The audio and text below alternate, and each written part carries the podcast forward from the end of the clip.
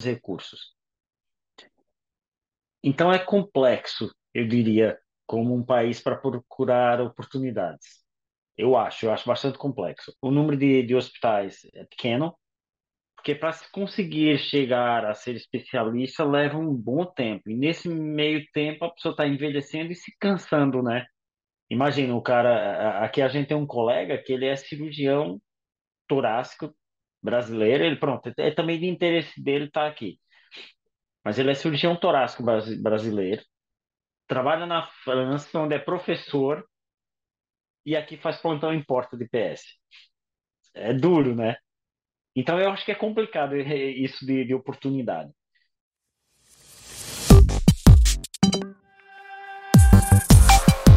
Fala pessoal, bem-vindos ao terceiro episódio do Saúde pelo Mundo, o podcast aqui do HackMed. Meu nome é Cauê Gasparotto, sou médico formado pela Universidade de São Paulo, já tive a oportunidade de estudar fora do Brasil, em Harvard, no MIT durante a minha graduação, e mais importante de tudo, sou um dos fundadores aqui do HackMed. Nesse podcast, eu estou com o Fabrício Machado e a gente vai conversar com médicos e profissionais de saúde brasileiros que trabalham no exterior. E dessa forma, a gente vai tentar entender um pouquinho melhor como é que funcionam os sistemas de saúde em outros países, como fazer para exercer a profissão médica no exterior, as dificuldades e vantagens da medicina fora do Brasil, além de conhecer toda a jornada médica dos nossos convidados. Se você não conhece a gente ainda, vai lá no nosso Instagram, hackmed.br, e fica por dentro de tudo que a gente faz. Aproveita e segue a gente lá no YouTube e no Spotify também. Fala pessoal, eu sou Fabrício, eu sou médico radiologista, fiz MBA pela Universidade de Miami e se você se interessa por saúde e inovação, quer desenvolver na área de saúde, aumentar sua rede de networking, não se deixe de cadastrar como membro do HackMed e do Saúde pelo Mundo. E hoje é com muito orgulho que a gente está apresentando o terceiro episódio é, do podcast Saúde pelo Mundo e a gente vai falar sobre Portugal com o meu amigo Tiago Coelho. O Tiago é formado pela Faculdade Federal da Paraíba, é médico intensivista no grupo de hospitais da Luz Saúde e hoje, hoje ele fica sediado em Setúbal, Portugal, é infectologista, neurointensivista e fez MBA em gestão na, em saúde na FGV. Seja bem-vindo ao Saúde pelo Mundo, Tiago. Olá, obrigado pelo convite. Fiquei muito feliz em poder é, colaborar com não só com vocês, com o projeto que vocês estão fazendo, que é espetacular, mas também com todas as pessoas interessadas em poder estar tá, tá pelo mundo aí exercendo a medicina espalhando os nossos conhecimentos. Bom, Tiago, obrigado. Eu queria começar já introduzindo uma pergunta, porque eu acho que eu sou daqui o mais jovem, me formei mais recentemente, né? Me formei em 2020 e eu, eu queria puxar um tema que tem relação com isso, né? Você fez, fez faculdade na UFPB, certo? E desde essa época da faculdade Sim. você já pensava em estudar fora do Brasil? eu estou perguntando isso também porque talvez alguns dos que nos escutam ainda estão na faculdade, tem essa dúvida, né, sobre, putz, será que vale a pena sair do nosso país para exercer a medicina? Como é que era isso quando você estava na faculdade? Cara, desde sempre eu tive vontade de sair do país, desde sempre. Uh, eu acho que igual toda criança tem vontade de ir para Disney e depois começa a ter vontade de quem, quem aprende inglês, né? Depois começa a ter vontade de ir embora para lá, né? Para viver o American Way of Life, né? E daí entrei na faculdade, eu era muito jovem, eu tinha, tinha acabado o, o colegial com 15 anos. Então passei no vestibular, não sei nem se hoje, hoje não é mais assim, né? Hoje é Enem. Mas passei no vestibular na época com 15, entrei aos, aos 16, estava tava no, no banco de, de aula na faculdade, né? Uma coisa louca. E era um crianção, queria muito sair do país.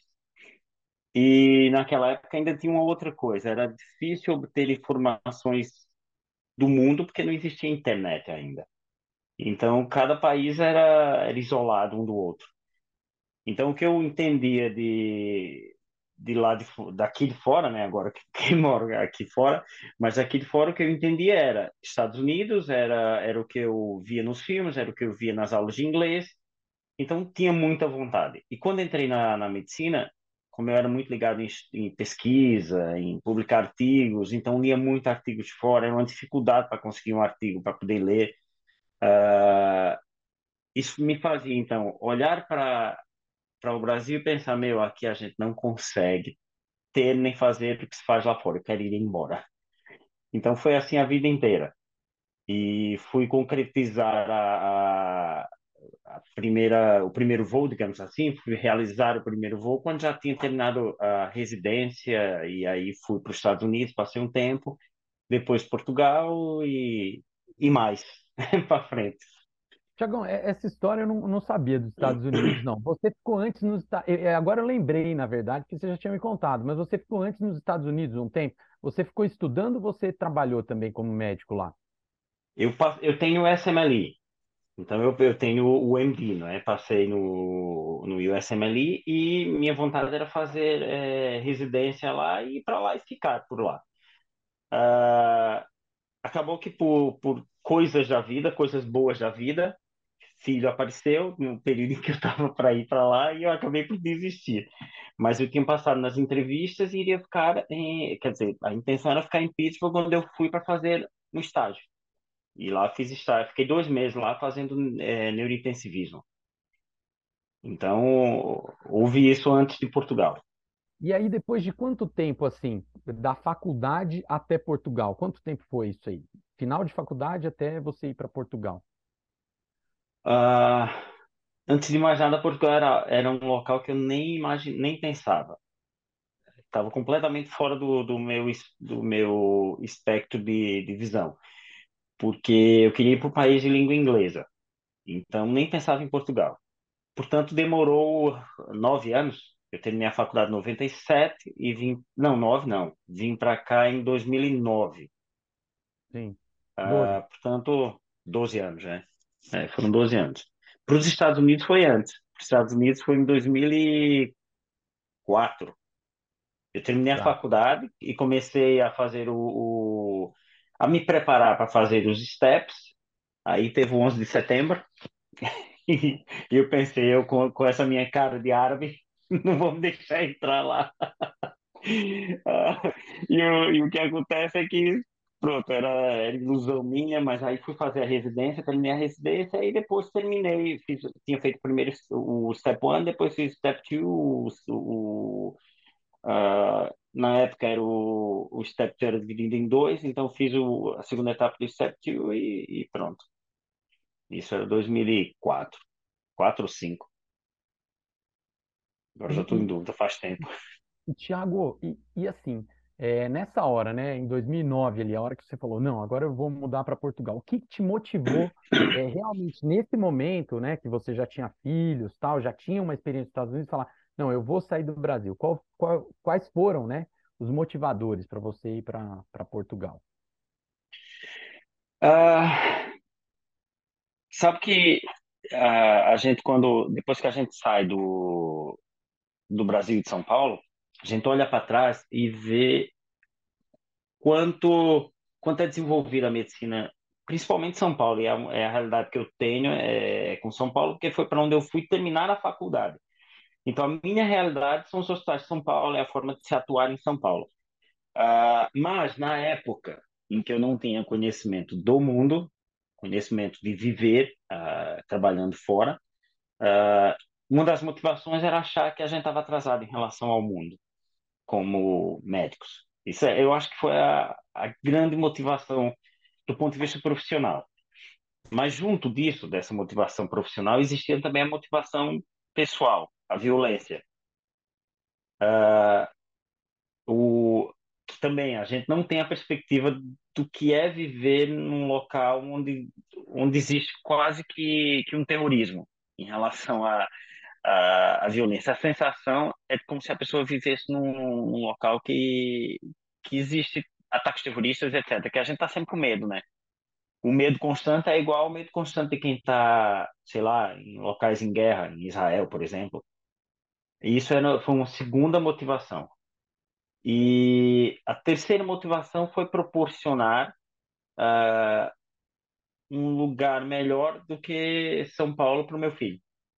Ele, ele, na verdade, eu acho que foi o grande, a grande força é, motriz né, que me fez querer realmente sair do, do país. Mas, claro, uh, eu não acredito em Deus, mas parece que Deus mexe as peças para que as coisas aconteçam, porque da mesma forma que a vinda dele me tirou dos Estados Unidos, me colocou no caminho de Portugal. Eu vim apresentar um trabalho aqui em Portugal, num congresso, e terminando de apresentar o trabalho, me chamaram para vir trabalhar. E, e era um momento, um momento muito é, tenso, eu diria, né? Porque pensar que pô, vou criar meu filho aqui nessa cidade violenta, não posso, eu tenho que ir embora. E aí aparece esse convite, isso em 2007. Portanto, ele nasceu em agosto de 2006. Em 2007, no, eu, nem, eu acho que foi em maio, ele era um pequenininho ainda. Em maio, vem apresentar esse trabalho aqui num congresso e quando apresenta o trabalho, vem à, à luz. Portugal, olha, talvez seja uma opção. Vir para Portugal. E aí começa o processo de é, revalidação, né? Eu acho que o Cauê vai, vai pegar um gancho aí. Mas é isso mesmo, as peças foram se juntando e te levando aí para Portugal. Tiago, interessante essa motivação que você trouxe dos filhos, né? Porque não é a primeira vez que a gente ouve isso. No episódio passado que a gente gravou com o Marcelo, né, convidado lá de Israel, inclusive você citou aí Israel, né? É, ele falou um pouco da motivação que levou ele para lá foi também a questão de segurança para os filhos. E até interessante, porque a gente tem muito essa visão né, de Israel como um país violento e por estar numa zona ali de guerra, mas a mensagem que ele transmitiu para a gente foi que eles tinham muita segurança de deixar o filho dele na rua, de poder não se preocupar com a questão é, da segurança no dia a dia, que nem a preocupação que a gente tem aqui em São Paulo, por exemplo, né? De ter que sempre andar de carro, de não deixar o filho andar sozinho na, na calçada. Então é interessante para o pessoal que não conhece e quer saber um pouco mais também sobre o, o ecossistema também de Israel. O episódio passado a gente trouxe é, o Marcelo para falar um pouco, vale a pena conferir. E aí, Thiago, puxando Ah, esse legal. gancho que o, que o Fabrício falou, da parte de revalidação de diploma, como que foi esse processo? Assim, quanto tempo foi necessário para você se preparar para conseguir revalidar o diploma em Portugal? Ah, então, Cláudio, as coisas, as coisas mudaram muito desde que eu fiz. São, ah, quantos anos? 15 anos já de diferença, porque isso foi em 2007 que, que eu fiz o, o processo. Naquela época era tudo muito pouco ah, profissional, eu diria. Era, como é que acontecia? Ah, a gente vinha aqui na, na Universidade de Lisboa, na, aqui, na época existiam duas universidades em, Lisboa, uma clássica, que é pública, e uma privada, que é a Universidade Nova de Lisboa. E só a clássica fazia essa revalidação. E como que acontecia? A gente tinha que reconhecer todos os, os, eh, eh, os certificados, os documentos todos, entregava lá na clássica, eles marcavam uma prova, a gente vinha, fazia a prova, a prova ah, ah, eram ah, três etapas, era uma etapa de marcar, tinha uma etapa de examinar um, um doente, um paciente mesmo, não era um, uma pessoa que estava simulando doença, não era um paciente que era escolhido é, por um sorteio. Depois sentava com, com o, o professor e discutia o caso. E aí depois disso estava aprovado. Mas o que parece simples, que pode ser feito em uma semana, né? Teoricamente pode ser feito em uma semana, era passava um ano para fazer, porque era entregar documentos, Aí precisava que eles é, certificassem que receberam o documento, que o documento era original, que estava apostilado. Uh, isso tudo eram prazos muito estendidos. Depois eles, uh, a prova era marcada uh, quase que, sei lá, a gente ficava esperando até uma hora que alguém que, que nos mandava um e-mail a dizer a prova é tal dia, daqui a duas semanas. Tanto que coincidiu com, na época, a gente, uma, a gente ia viajar de cruzeiro pela costa brasileira e eu tive que deixar meu filho, minha mulher e a empregada lá de casa irem e eu fui embora para vir embora para Portugal na data do meu aniversário, cara, que foi avisado tipo duas semanas antes e eu tive que vir para cá correndo e para poder fazer a prova. Então era uma coisa bem pouco profissional com o decorrer dos anos, foi se profissionalizando, foi se aproximando muito da forma que é no, no resto do mundo, talvez, mas da forma, de certeza, da forma que é nos Estados Unidos. É uma prova, tem data, essa prova todo mundo sabe quando que é a data para fazer. Ah, os processos burocráticos são muito mais fáceis de, de se encontrar informação e existem hoje é, é, empresas, pessoas que cuidam disso de uma forma que naquela época não existia. Então foi, foi chato naquela época, foi muito chato para poder fazer tudo isso, porque era muito, era suando a camisa, não tinha ninguém para ajudar. Tiago, tem E uma demorou coisa um ano. interessante que eu acho aqui que você tem de conhecimento. Você fez a prova dos Estados Unidos e a de Portugal. E a gente sabe que Estados Unidos, assim, a, a prova vai desde o básico lá, né? Os steps vão desde o É. básico até os- o, o mais avançado. Portugal, a prova é parecida? Ainda é, é, é cobrado também a parte mais básica, né? Das cadeiras básicas e a parte clínica? Ou é, eu lembro, né? Que era mais a parte clínica. Como que funciona isso hoje? Ah, em Portugal continua sendo só a parte clínica. Ah, é uma prova de, de múltiplas, eh, de alternativas, né? Múltiplas questões? Não, múltlas. É, de Múltipla marcar, escolha. pronto. Múltipla escolha. Múltipla escolha.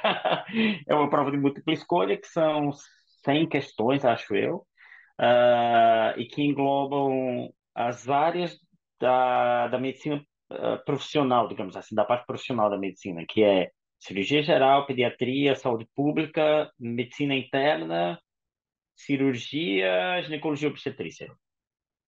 Então é mais é mais tranquilo do que do que a prova dos Estados Unidos.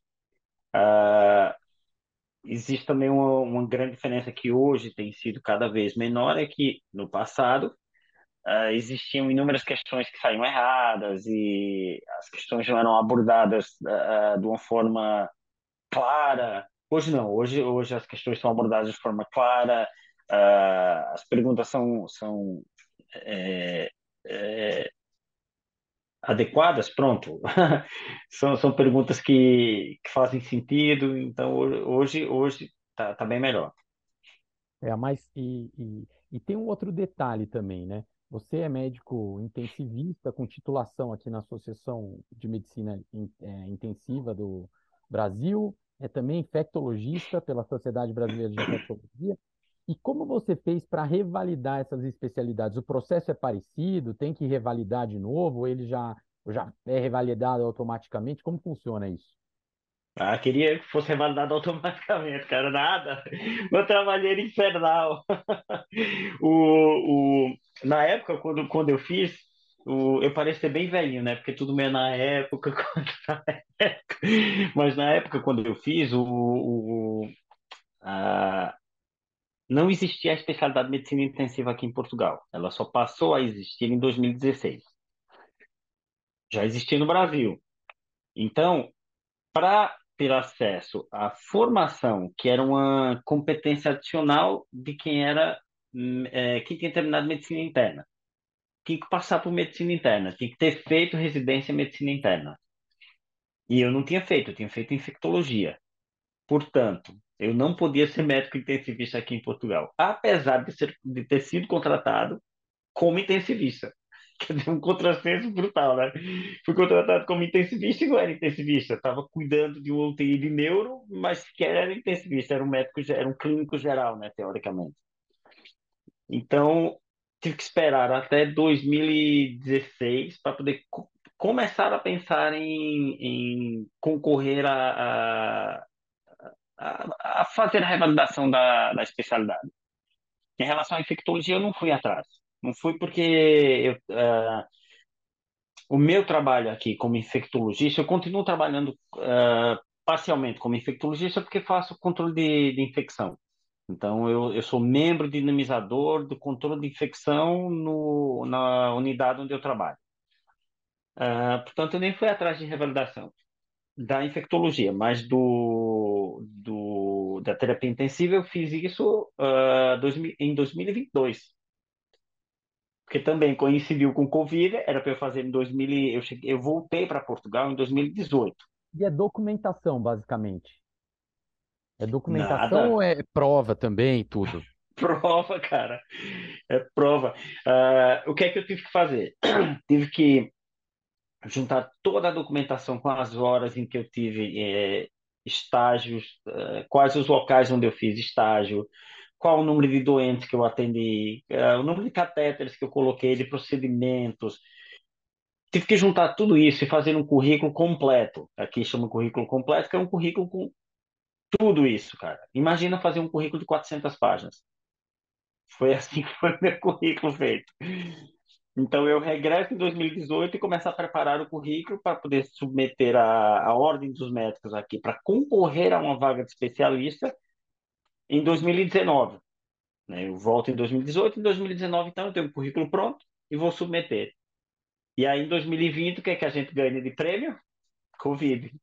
Então esquece tudo, já não dá para fazer mais nada. Agora vamos, vamos nos preocupar em sobreviver. E aí só em 2022 é que as coisas acalmaram, que marcaram prova de, de eles chamam aqui saída da especialidade. Ah, e no meio disso eu tive que, que também complementar com, com estágios dentro de áreas uh, que, na verdade, na época que eu fiz o TI não existiam, que era ecocardiografia. Naquela época o intensivista não fazia, hoje faz. E broncoscopia. Então eu tive que fazer estágios complementares em bronco e em ecocardiograma. Uh, deu mais cinco meses. Então, a minha residência ainda teve mais cinco meses uh, entre 2020 e 2022.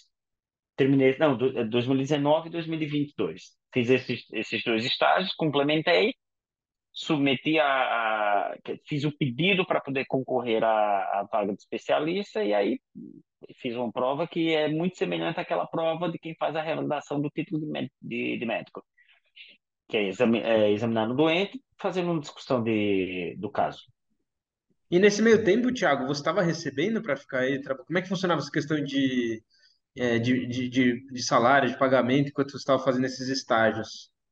Eram remunerados? Como é que ah, funcionava? No meu caso, sim, Cauê. Porque uh, eu, era, eu, eu era funcionário público. Então, lá em 2009, quando eu vim para Portugal, porque o, o, meu, a minha trajetória para Portugal foi um tanto conturbada, porque tiveram crises, digamos assim, no meio disso tudo. Entre 2009 e 2012, eu era neurointensivista, ou melhor, eu era médico assistente da UTI da neuro, que ficava dentro da neurocirurgia, porque eu não poderia ser, ser é, intitulado intensivista. Mas era contratado como então, nesse intervalo de, entre 2009 e 2012, fiquei trabalhando assim. Quando uh, foi em 2012, em 2011, na verdade, começou aquela crise lá, crise do, do foi de que a crise foi dos imóveis, já em 2009, 2008, 2008 2009. 2008 a, a bolha, a bolha dos a bolha, imóveis. exato, é. a bolha dos imóveis. Aquela bolha dos imóveis veio progressivamente piorando em Portugal em 2000 11 estourou.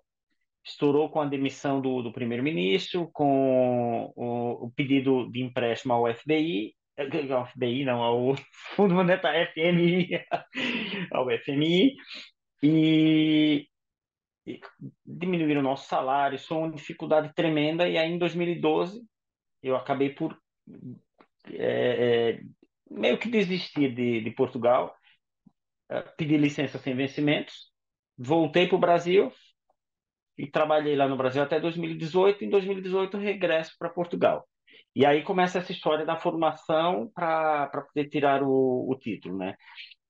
Entre 2018 e 2019, início de 2019, eu trabalhava no hospital público e também fazia plantões uh, na medicina interna do, do, da Luz Saúde, daqui de Setúbal. E fui convidado para ser diretor da, do do PS da, do hospital. Isso em 2019. Então eu tinha um salário e um salário bom, um salário que era, que era bastante semelhante ao salário de Portugal. Portanto, quando eu fui fazer a formação, eu recebia o salário e, e trabalhava normalmente. Eu ia perguntar sobre a sua rotina. Como que é a sua rotina aí em Portugal como médico? Você consegue descrever para o pessoal ter uma ideia assim do dia a dia mesmo do profissional aí, é, aí na Europa, em Portugal? Sigo. o, uh, aqui existem dois mundos bastante diferentes, digamos assim, que é o do hospital privado e do hospital público. A medicina privada aqui, uh, pronto, o sistema de saúde português ele está como se, se fosse o sistema de saúde brasileiro há 30 anos atrás. Então, nota-se o, o, a piora progressiva do, do Sistema Nacional de Saúde, no sentido de acesso à população, de salários, de número de profissionais, de capacitação dos profissionais do sistema nacional, eh, do sistema público, né? o SUS daqui, digamos. E no sistema privado é o contrário. Então, são redes hospitalares que estão se desenvolvendo cada vez mais, contratando médicos. Eu iria dizer a peso de ouro, pronto, para a realidade portuguesa, sim, a peso de ouro. Uh, aumentando de tamanho os hospitais, então os hospitais é, ficando cada vez mais complexos e absorvendo esses, doentes, esses pacientes que utilizavam unicamente o Sistema Nacional de Saúde. Uh, enquanto médico do Sistema Nacional de Saúde, uh, é bastante complicado. Salário baixo, muitas horas trabalhando, é desorganizado demais para o Sistema Nacional de Saúde, então é, é complexo trabalhar no Sistema Nacional de Saúde. Na minha realidade, que é o de hospital privado, que eu disse que em 2019 eu comecei a trabalhar no, nos dois, né? Fazia o Sistema Nacional de Saúde lá na, na unidade de terapia na, de neurocríticos, digamos assim, e em 2000 e, e, e, cuidava do, do PS, era o diretor do, do PS no Grupo Saúde. Em 2020, coincidiu com a pandemia, com o início da pandemia, eu pedi licença sem vencimentos do público e fiquei só no privado. Em geral, se começa a trabalhar entre 8 e 9 horas da manhã, varia. O meu horário é um horário de 35 horas semanais, então eu começo às 9 da manhã. Trabalho até 4 horas da tarde, mais ou menos. Uh, faço alguns plantões noturnos, porque a equipe precisa e porque também eu quero fazer. Uh, o hospital onde eu trabalho, onde eu, onde eu exerço a maior parte dos, da, das minhas horas, é um hospital pequeno, que tem uma unidade de cuidados intermediários e que agora, nesse momento, a gente está passando pela tal transição que eu falei aqui, que os hospitais privados vêm passando. A gente está é, tornando o hospital mais é, é, complexo. Então, estamos montando agora uma unidade de terapia intensiva. Uh, eu faço parte da, da equipe de medicina interna e colaboro como intensivista. Doentes, os doentes mais graves ficam sob meus cuidados saí da diretoria do PS, depois que acabou, depois que a pandemia acalmou, digamos assim, mas a gente continua como médico da medicina interna dando apoio à, à urgência na sala de choque, digamos assim, né, que aqui chama SO, sala de observação. É, teve uma coisa que eu acho que eu até senti falta de perguntar nos outros saúde pelo mundo, assim. Portugal, você acha que existe oportunidade para um médico? Se você fosse dar uma dica para um médico, você falaria assim, cara, Portugal tem oportunidade de trabalho, porque pelo que você falou, existe uma oportunidade, uma onda aí boa é, para trabalhar e para eventualmente se destacar ou, ou ter um, uma qualidade de vida boa, né? Trabalhando das nove às quatro horas, que não é muito habitualmente o que a gente vê, nem no Brasil, é, nem nos Estados Unidos, que a gente conversou. Israel é um pouco, pouco mais parecido, talvez, mas eu acho aí, comparando com o resto do mundo, eu acho que esse horário é um horário, é, parece legal, né, Cauê? Exato, parece bastante qualidade de vida. Sim, sim, eu acho, eu acho que aqui tem muita qualidade de vida, é verdade.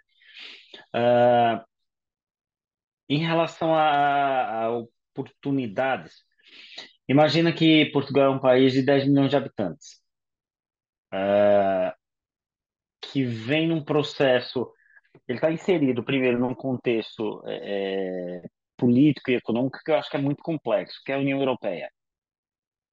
Uh, dos países da União Europeia, pelo menos os mais a, a, a, oeste, eu acho que Portugal deve ser um dos mais pobres, ou com menos recursos. Então é complexo, eu diria, como um país para procurar oportunidades. Eu acho, eu acho bastante complexo. Uh, o número de, de hospitais é pequeno, porque para se conseguir chegar a ser especialista leva um bom tempo. E nesse meio tempo a pessoa está envelhecendo e se cansando, né? De estar tá trabalhando em pronto-socorro como, como médico de porta, né? Imagina, o cara. Aqui a gente tem um colega que ele é cirurgião torácico brasileiro, ele pronto, é também de interesse dele estar tá aqui. Mas ele é cirurgião torácico brasileiro, trabalha na França, onde é professor, e aqui faz plantão em porta de PS. É duro, né? Então eu acho que é complicado isso de, de oportunidade. Mas sem dúvida, para quem quer ter mais qualidade de vida, uh, é top. É mesmo top. Além do que é um país que tem costumes quase que idênticos aos nossos. Por mais que a gente pense que não, são quase idênticos. Eu, eu que sou da Paraíba, saí da Paraíba para São Paulo e o meu choque cultural, digamos assim, foi muito maior do que vir morar para Portugal. Em Portugal parecia que eu tinha só voltado para o meu estado, era mais ou menos isso. Uh, então, assim, é muito tranquila a adaptação do ponto de vista cultural. Então, imagina, tu vens para um país onde tu sabes a língua, onde os costumes são muito parecidos com, com os teus, onde se tu quiseres, sei lá, todos os dias de manhã tomar um, comer um pão na chapa, um pão francês na chapa e tomar um café pingado, tu, todo esquina tem, cara. Toda padaria tu vai chegar lá e vai ter o, pão e, e, o café que tu gosta. Uh, então isso é muito fácil. E depois tem qualidade de vida se a pessoa abrir mão de, de ficar milionário. Eu acho que então essa, essa era a próxima pergunta nossa até, Thiago que às vezes é um pouco delicado, mas pensando assim no médico em geral atuando em Portugal, você acha que essa questão financeira, poder aquisitivo de compra, aí em Portugal fez a diferença na decisão? É algo que é, como, você tinha uma ideia antes de como funcionaria e depois que foi aí mudou ou realmente se comprovou? E como que é essa questão do poder de compra do, do médico aí em Portugal? Cara, é, eu acho que não, nem mudou, velho, porque quando, quando eu vim quando eu vim para cá para apresentar o, o, o trabalho no Congresso, eu andei conversando com o pessoal e o salário aqui era um salário que era pronto, era médio, digamos. Aí eu fui fazer as contas. Espera aí, quanto é que eu gasto para ter internet? Quanto é que eu gasto para ter um carro, uma casa, comida, escola para o meu filho? Pô, batia mais ou menos e ainda sobrava um pouco. Eu falei, pô, beleza. Eu quero é viver em paz, né? Não ter medo que que eu parei um carro na esquina e me dei um tiro. Porque aqui é praticamente. Eu não vou dizer que é impossível, porque vai que, sei lá, tem um maluco na rua que resolve dar tiro nas pessoas. É só assim é que, é que tem um risco de tu levar um tiro na cabeça numa esquina, cara. Porque caso contrário, aqui é muito seguro. Então, pondo numa balança, eu falei, cara, dá tranquilo para viver assim. Claro que existem algumas é, peculiaridades que no, no micro, digamos, quando a pessoa está inserido já no contexto, que fazem com que o dinheiro sobre mais, que tu consigas, é, de uma certa forma, fazer render muito mais o, o teu salário, mas isso é só com o tempo, a pessoa vai aprendendo a, a se organizar dentro do contexto. Hoje eu diria que, que meu salário é muito bom, então, mas é, foi isso... com o decorrer do tempo. Mas isso é, isso é legal, né, eh, Tiago? Essa comparação a gente faz, parece uma coisa mais delicada, assim, falar de, de finanças, né? A gente fala do poder de compra. Então, pelo que você me Exato. falou, ele, ele assim, meio que é, ele é praticamente o mesmo, só que você não paga por segurança aí, por exemplo, né? Você tem esse custo, né? É, esse é. custo da segurança que seria alguma coisa que aqui você teria que é, eventualmente pagar de alguma forma, ou com um carro blindado, ou é, trabalhando e morando em locais diferentes, é, ou pagando é. com, com algum acidente que eventualmente você é, viesse a sofrer, enfim, é, relacionado à, à, violência, né?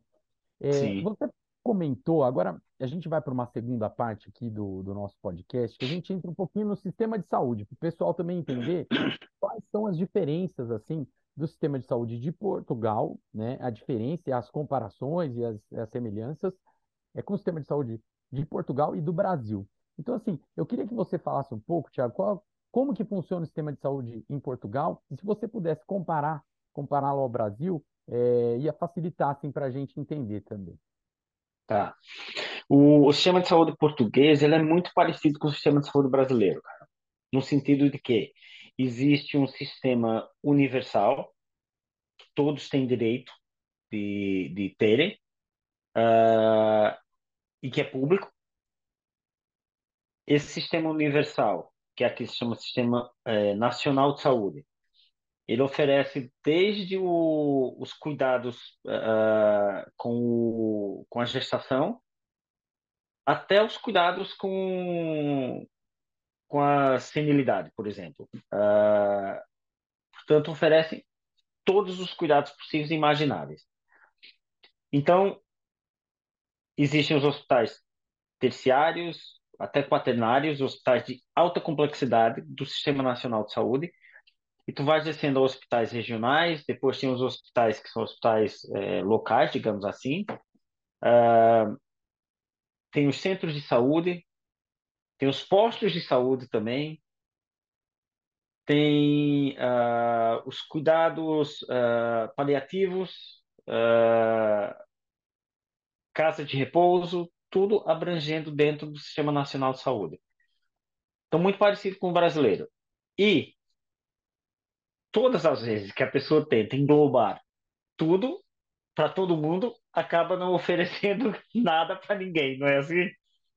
Não faz sentido uh, ter um sistema de saúde que recebe, imagina, a população paga o imposto, esse imposto vai para uma administração central que distribui para o sistema de saúde, um percentual do PIB. Claro que dá errado, né?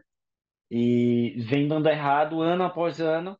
É assim também na Inglaterra, o NHS está tá entrando em bancarrota, né? Aqui também. Por quê? Porque é, foi mal dimensionado, foi pouco organizado. Quem olha a coisa pública não, não olha como se fosse seu, ou talvez olhe como se fosse seu demais, né? E faz do jeito que bem entende. Então, o Sistema Nacional de Saúde está, como eu falei lá no início, quando a gente começou a conversa, está como se fosse o sistema de saúde brasileiro há 30 anos atrás, em franca decadência o que permite que exista um sistema suplementar de saúde crescendo do lado. Muito com o apoio uh, do, do, do, do, Estado, o sistema é, suplementar de saúde, ele vai uh, tentando uh, comatar os problemas que o Sistema Nacional de Saúde não consegue é, resolver. Então, ele vai é, aparando as arestas, complementando aquele, aqueles buracos que ficam no Sistema Nacional de Saúde, com financiamento público, evidentemente, né? Até que chega uma hora em que as pessoas começam a pagar uh, pelo sistema suplementar, através, seja privado, pagamento é, é, privado, né? seja através de seguros de saúde, chega um ponto em que o sistema suplementar consegue andar sozinho. E eu acho que ele está nessa fase agora de transição, o Sistema Nacional de Saúde indo para baixo e o outro crescendo e quase que já conseguindo andar com as pernas próprias. Uh, o acesso para qualquer pessoa que chega no sistema, no sistema de saúde, como profissional, em 99% dos casos no público, o público é responsável pela formação de todos os profissionais de saúde, praticamente. Por quê? porque as faculdades de medicina elas são ligadas ao Sistema Nacional de Saúde, aos hospitais do Sistema Nacional de Saúde. Então, a maioria das pessoas vai para o sistema, uh, entram como ou médicos ou enfermeiros, profissional de saúde.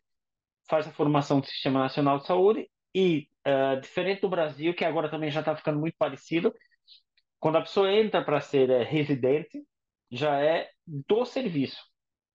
É o médico júnior do serviço.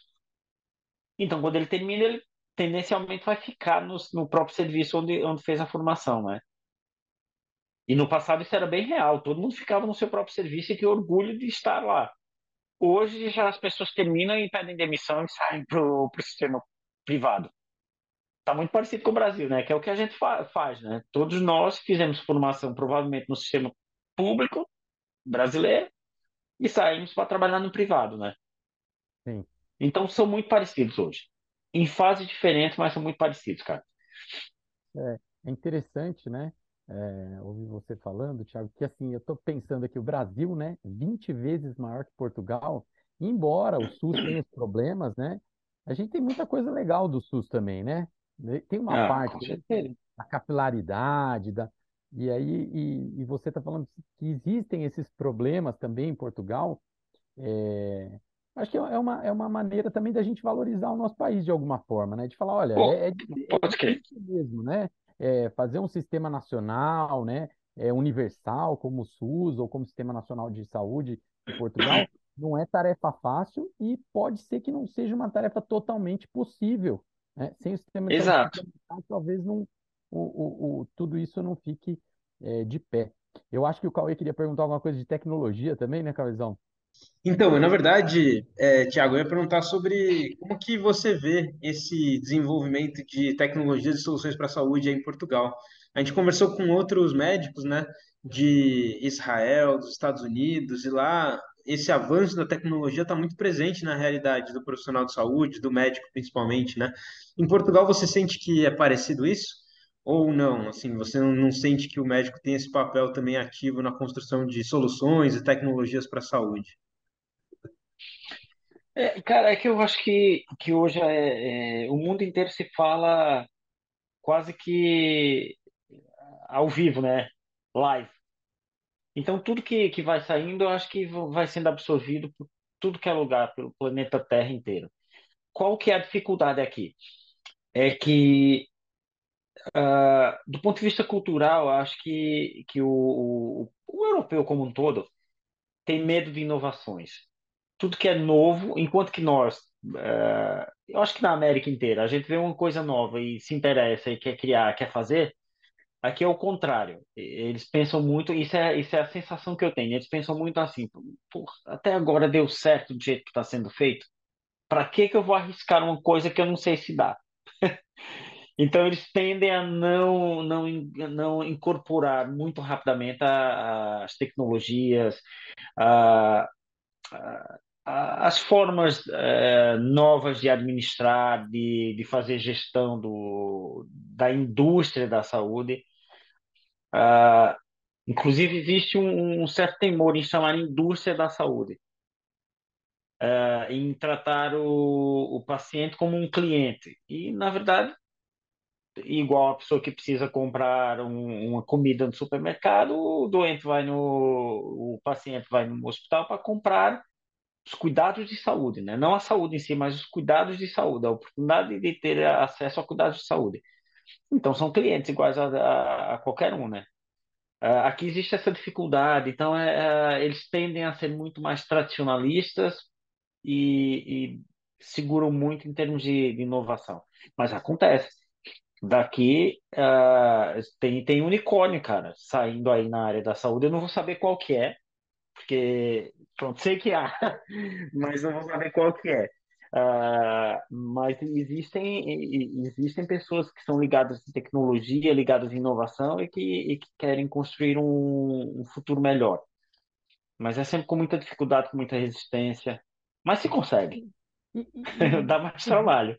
dá mais trabalho, mas é, até seguindo um pouco aí essa, essa parte, né, de construir um futuro melhor, é, pensando assim, Thiago, você que tem experiência aqui no Brasil, tem também nos Estados Unidos e em Portugal, mas aí tra- trazendo aí de Portugal, o que você traria de Portugal para o Brasil, na- que você viu aí em- na medicina? E o que você não traria? Que você tem, existe alguma coisa que você traria, falar, poxa, isso aqui eu vi aqui em Portugal, nunca tinha visto no Brasil, acho que vale a pena.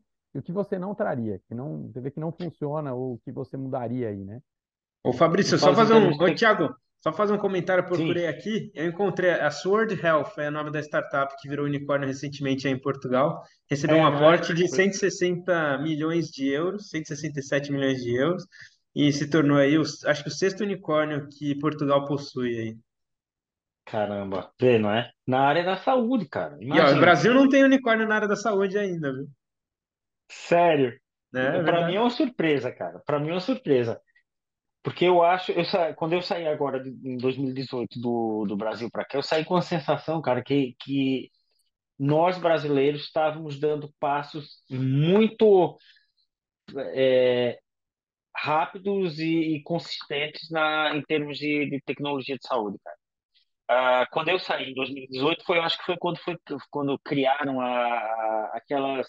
Porra, eu não vou me lembrar o nome da, da, daquelas estruturas de saúde que eram pequenas e que atendiam é, em, em shoppings, em metrôs. Lembra disso? Você lembra o nome. É, na verdade, tem algumas empresas aqui que, que começaram a fazer isso, né?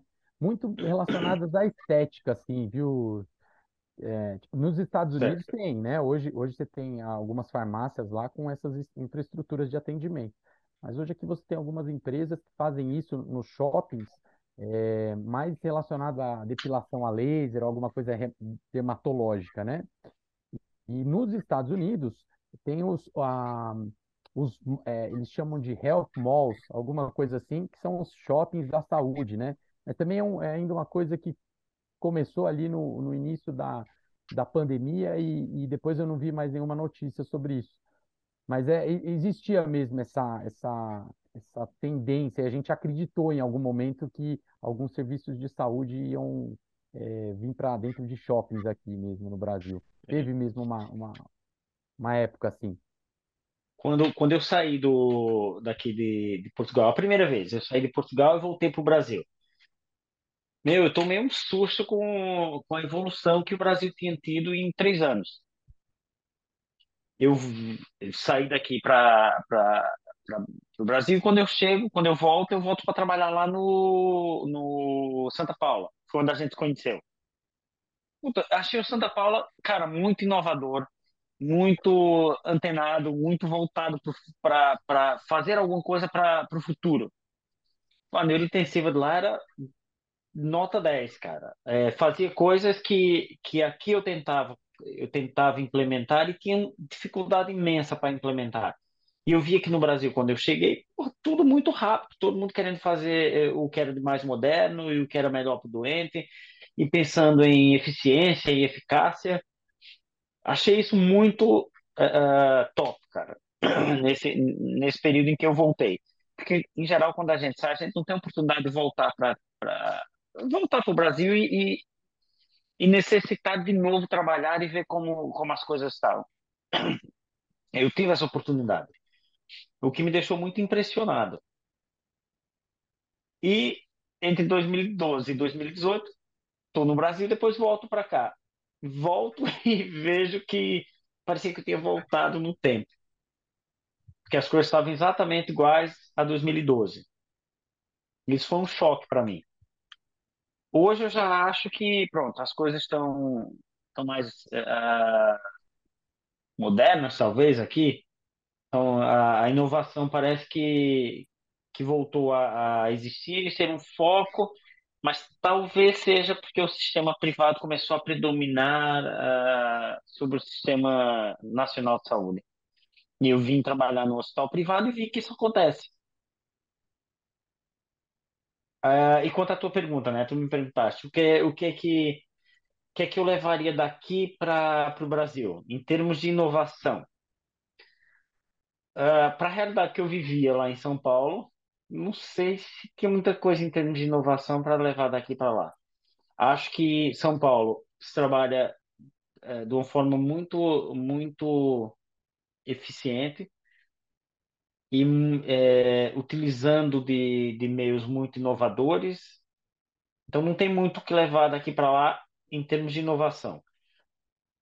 Em termos de formação, aí talvez uh, eu, eu repensaria a forma de, de formar, por exemplo, os enfermeiros. Os enfermeiros portugueses são cara. Eles, eles entendem muito daquilo que tem que entender que é de paciente. E no Brasil isso já não acontece. Uh, entretanto, aqui os enfermeiros eles são habilitados a cuidar dos pacientes, mas não existe um, um técnico de enfermagem, por exemplo. Talvez fosse uma inovação do Brasil para cá. Uh, depois, em, em relação ainda ao sistema de trabalho, o fisioterapeuta brasileiro é espetacular existe uma divisão de trabalho que faz mais sentido, digamos assim. Por exemplo, numa unidade de terapia intensiva no Brasil, tem uh, o técnico que sabe muito, tem um fisioterapeuta que sabe de ventilação, acho que, que é o profissional que mais sabe, o fisioterapeuta respiratório. Uh, mas eu acho que é isso, cara. Eu vou te falar, Tiago, que eu achei muito legal essa, o que você trouxe de, de Portugal para cá. Porque eu acho que às vezes a gente pensa em inovação como tecnologia é, e, e, tecnologia computacional relacionada à inteligência artificial. E às vezes esse zoom out fala assim: olha, sabe o que a gente tem que trazer? Tem que trazer um pouco a melhorar a formação ah, do enfermeiro. Ou tem coisas aqui no Brasil que são muito fortes. Eu acho que esse tipo de visão é a visão realmente da inovação, de olhar de fora e falar, olha só, não precisa trazer um supercomputador, né, para a gente desenvolver a, a ação nuclear aqui. Não, talvez a gente possa desenvolver é, melhor os nossos enfermeiros, né? Não, não, é claro, a gente tem enfermeiros espetaculares aqui no Brasil, um monte de gente que, que escuta a gente aqui, enfermeiro, e excelente, mas talvez trazer um pouco mais, né, de, disso de Portugal para cá e levar um pouco das outras áreas aí para Portugal. Achei muito legal. Eu queria aproveitar então, antes da gente encerrar aqui o episódio, Tiago, a gente sabe que a sua esposa, né, a Magna, ela tem ajudado do ponto de vista jurídico, muitos médicos a irem para irem se estabelecer aí em Portugal, né? Inclusive já está aqui no nosso no nosso cronograma uma entrevista só com ela para falar sobre esse modelo, como é que ela tem ajudado os médicos a revalidarem o diploma, a, a, a, possibilitar o trabalho deles aí em Portugal. Mas se você puder falar um pouquinho sobre isso, né, dar uma é, um, um, gostinho inicial aí do que, que vai ser o próximo episódio que a gente vai falar com ela, fica à vontade para compartilhar com a gente aí. Tá. É, eu acho que isso é, isso é um tema bastante relevante porque o, o como eu disse lá, lá no começo, né, o processo que eu, que eu tive que passar para poder conseguir, e isso numa época em que era bem mais fácil do que hoje. Uh, o tanto de, de vai vem de documentos, de não acertar é, o prazo certo, de não saber sequer o que é que tinha que fazer, que documento é, utilizar, se tinha que ser é, é apostilado, o que, que era ser apostilado, era uma dificuldade imensa. Por quê? Porque eu fazia sozinho. Uh, depois que depois do, do, sofrimento todo que eu passei, ela começou então a, a, perceber que aquilo ali ela poderia ajudar outras pessoas. E meu, eu vejo a diferença do, das pessoas que, que vêm fazer através dela o processo de revalidação, o quanto que ela organiza a vida das pessoas, dos, do, de colegas e até amigos nossos, que eles têm que se preocupar única e exclusivamente com estudar para poder fazer a revalidação. O resto trata ela. Isso é muito top, porque é uma, é uma facilidade imensa, imensa, tanto que a maioria do, dos que vêm através dela passa. Por quê? Porque eles vão focar só em estudar. Isso é fundamental, uh, que é uma coisa que, que eu, eu, eu percebo que a maioria das pessoas quer fazer sozinho. Não dá certo, cara. É, é um ou outro que consegue, como eu consegui, fazer sozinho. A maioria vai, vai desistir no meio do caminho.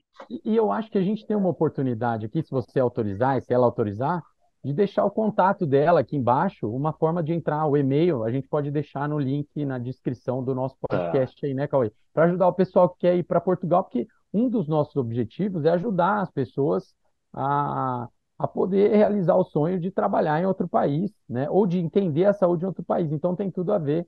Embora a gente vá chamá-la, né? Porque isso já está no nosso cronograma.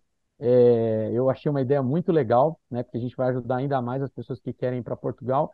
Eu acho que vai ficar. Acho não, tenho certeza. A gente vai colocar o contato dela, o e-mail, no, no nosso podcast aí, na, na descrição. Ah, tá? Então, quem é, eu acho que, é, acho que e fique à vontade aí de entrar em contato. Podemos fazer isso, né, Tiago? Sim, com certeza. É, ela tem um site e além do site ela trabalha com WhatsApp. Então tá, tá, eu, eu vou divulgar e, e, e à vontade.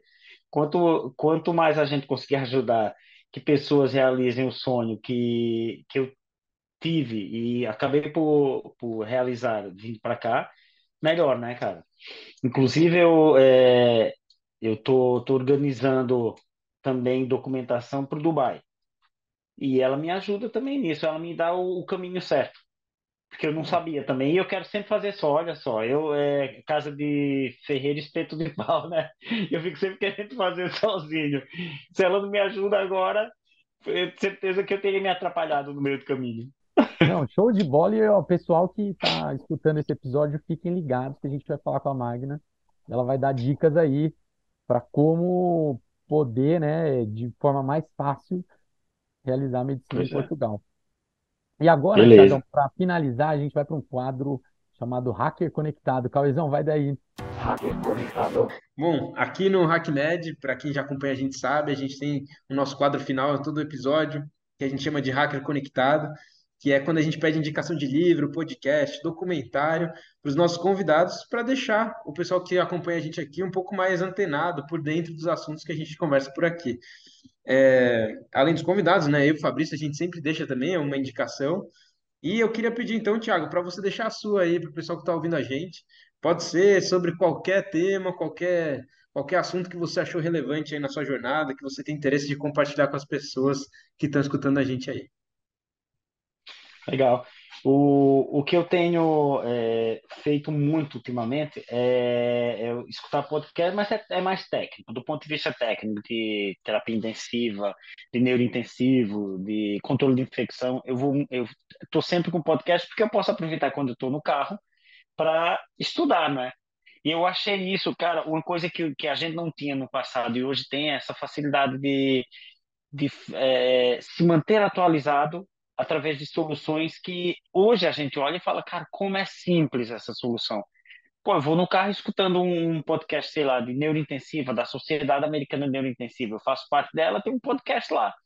Então, vou escutando, por exemplo, uh, sobre uso de, que é a área, a área do, do Fabrício, uso de é, ultrassonografia para na terapia intensiva, em neurointensivismo.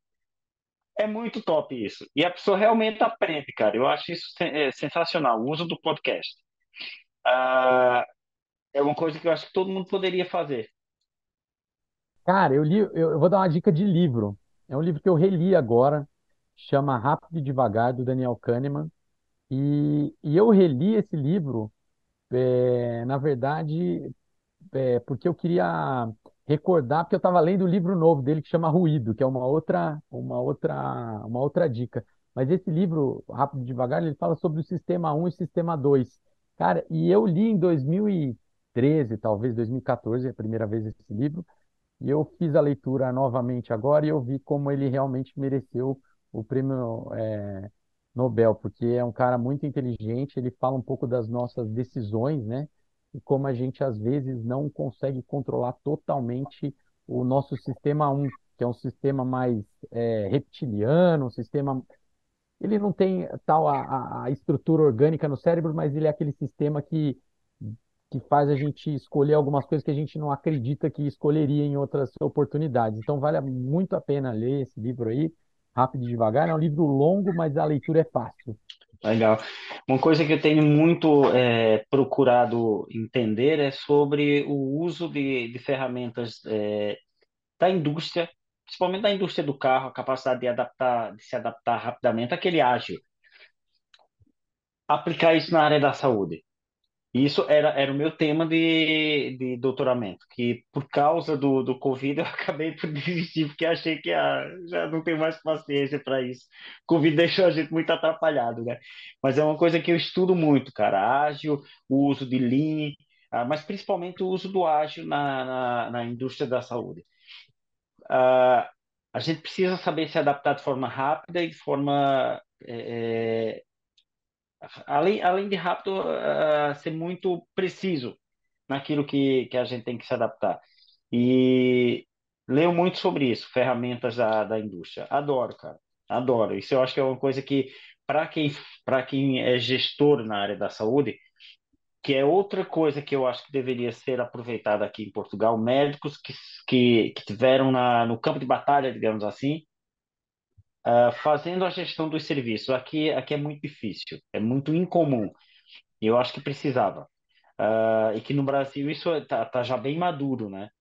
Uh, e, e, utilizar essas ferramentas para fazer gestão do, do sistema, é, é, acho que é o futuro, né? Acho que é o futuro.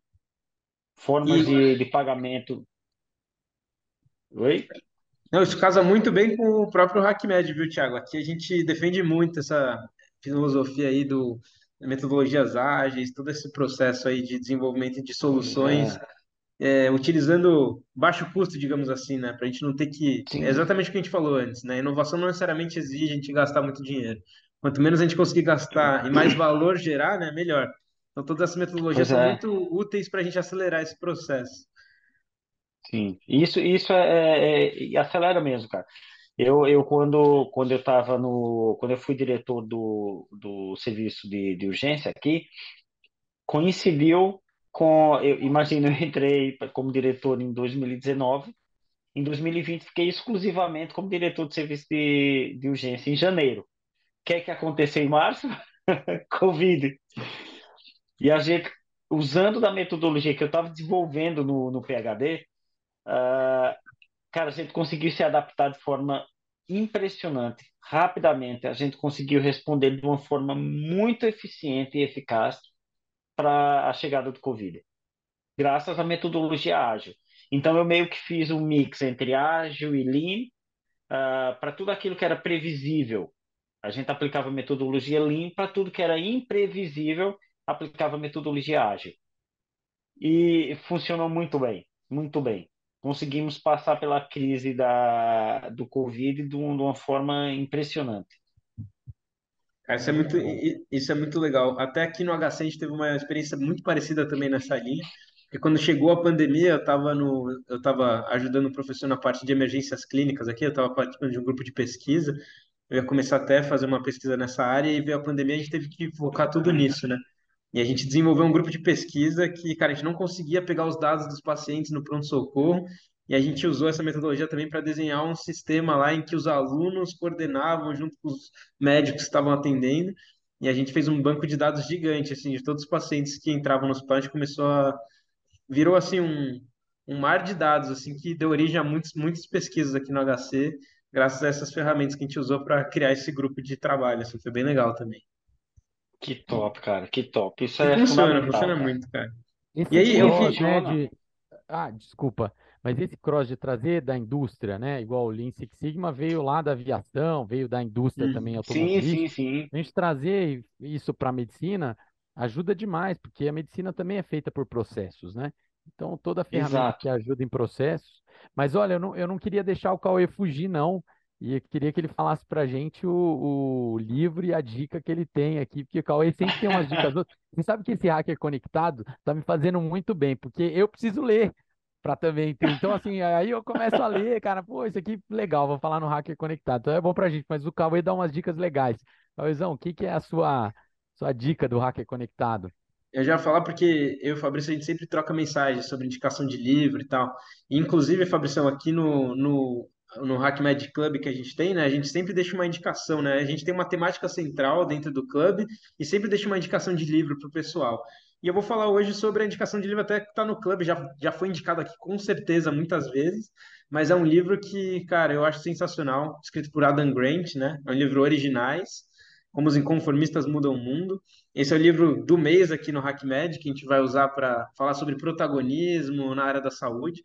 E eu acho um livro muito bom, assim, que ele, putz, permeia diversos, diversas temáticas nessa linha de que é, a gente tem uma série de idealizações do que é uma pessoa que consegue atingir o sucesso, desenvolver, ser realmente o que ele chama de inconformista, um inovador, né? Ou original, como ele usa no livro. E ele vai desmistificando isso, que eram alguns, algumas dores que até ele mesmo tinha antes de alguns acontecimentos que ele vivenciou na, na sua vida pessoal e que fizeram mudar assim, essa visão. É, é, é no começo do livro ele até cita uma experiência de que de um investimento que ele deixa de, de ter a oportunidade de investir, porque ele fala, putz, não vou investir nesses caras porque eu não acredito nesses três pontos, eles não me parecem ser pessoas que de fato vão ter sucesso. E depois os caras criam uma startup aí que hoje é um unicórnio nos Estados Unidos, foi considerada uma das empresas mais inovadoras do mundo, e ele perdeu essa oportunidade, e aí ele resolve escrever esse livro para falar, puta, olha como eu tinha uma visão distorcida, como a maioria das pessoas tem, né, por alguns preconceitos que a gente tem em relação ao que é uma pessoa original de verdade. Então é um livro muito bom, ele vai passando vários pontos, cita não só pessoas empreendedoras, mas artistas, é, pessoas que trabalham, é, que tiveram sucesso em vários campos, né?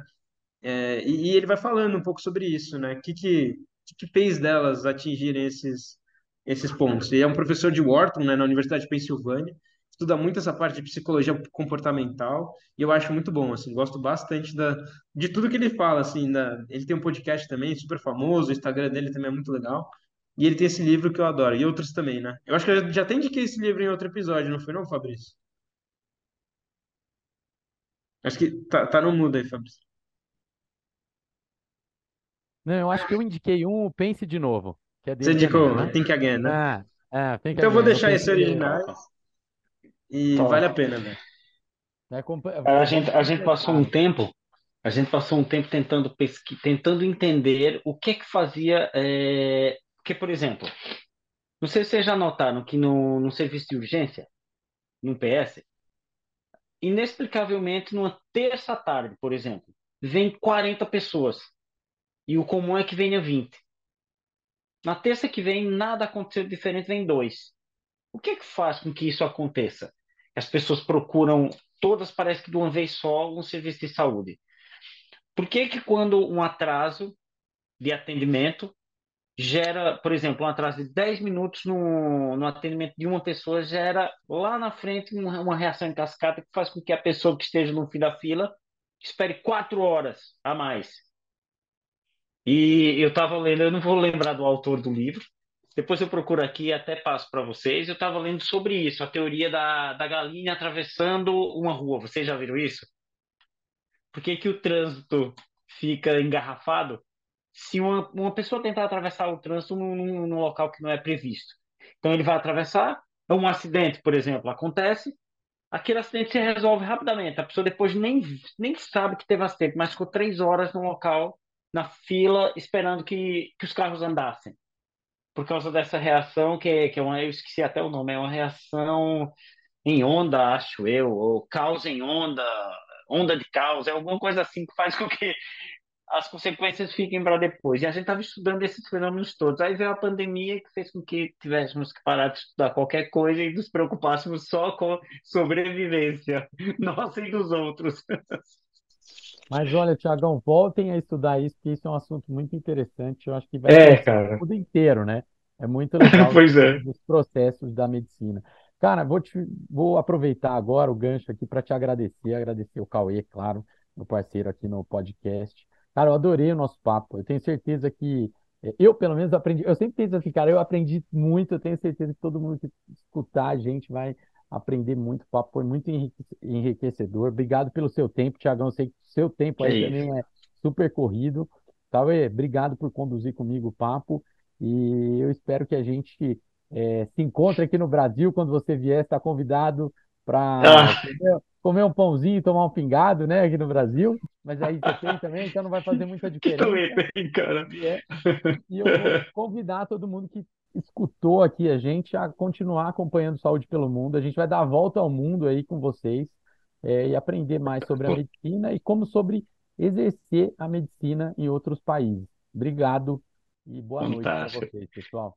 Eu queria, eu queria agradecer a oportunidade que vocês me, me deram de falar sobre essa, essa aventura minha, né, pe- pelo mundo, porque eu acho que quando a gente compartilha aquilo que a gente vive, a gente faz com que a vida de outros ah, fique mais fácil, né? Porque ele já mais ou menos ouviu e viu a maneira que um fez. Ah, se deu certo, eu posso seguir, ou o que deu errado, eu posso não seguir, né? Isso é muito importante. Esse, esse trabalho que vocês estão fazendo é, é, é muito bom, muito bom. Fiquei muito feliz em poder é, é, compartilhar tudo isso e estar esse, esse tempinho aqui conversando, na verdade, com, com vocês, te revendo, Fabrício. Faz tempo que a gente não se via, né, cara? Conhecendo o Cauê, gente boníssima, top. Muito bom. Muito obrigado. E, Thiago, às vezes você nem percebe, né? Já recebi mensagem aqui que eu postei que a gente estava gravando episódio de Portugal. Minha amiga Fernanda Estevam, que está indo para Portugal, se formou comigo aqui na USP, está indo para Portugal agora para morar aí e trabalhar como médica. Ela vai ter que fazer um, um tempinho aí na, como se fosse a residência também, e tudo mais. E, enfim, ela já está super é, querendo já saber como é que foi a conversa e já falou que vai ouvir o episódio inteiro. E talvez entre em contato com a sua esposa Ah, pode entrar. Sim, pode entrar com ela e também comigo. Valeu, Tiagão, é isso. Obrigado, Valeu, pessoal, todo Obrigado, mundo que valeu, acompanhou a gente. Até a próxima semana. valeu. Tchau, tchau.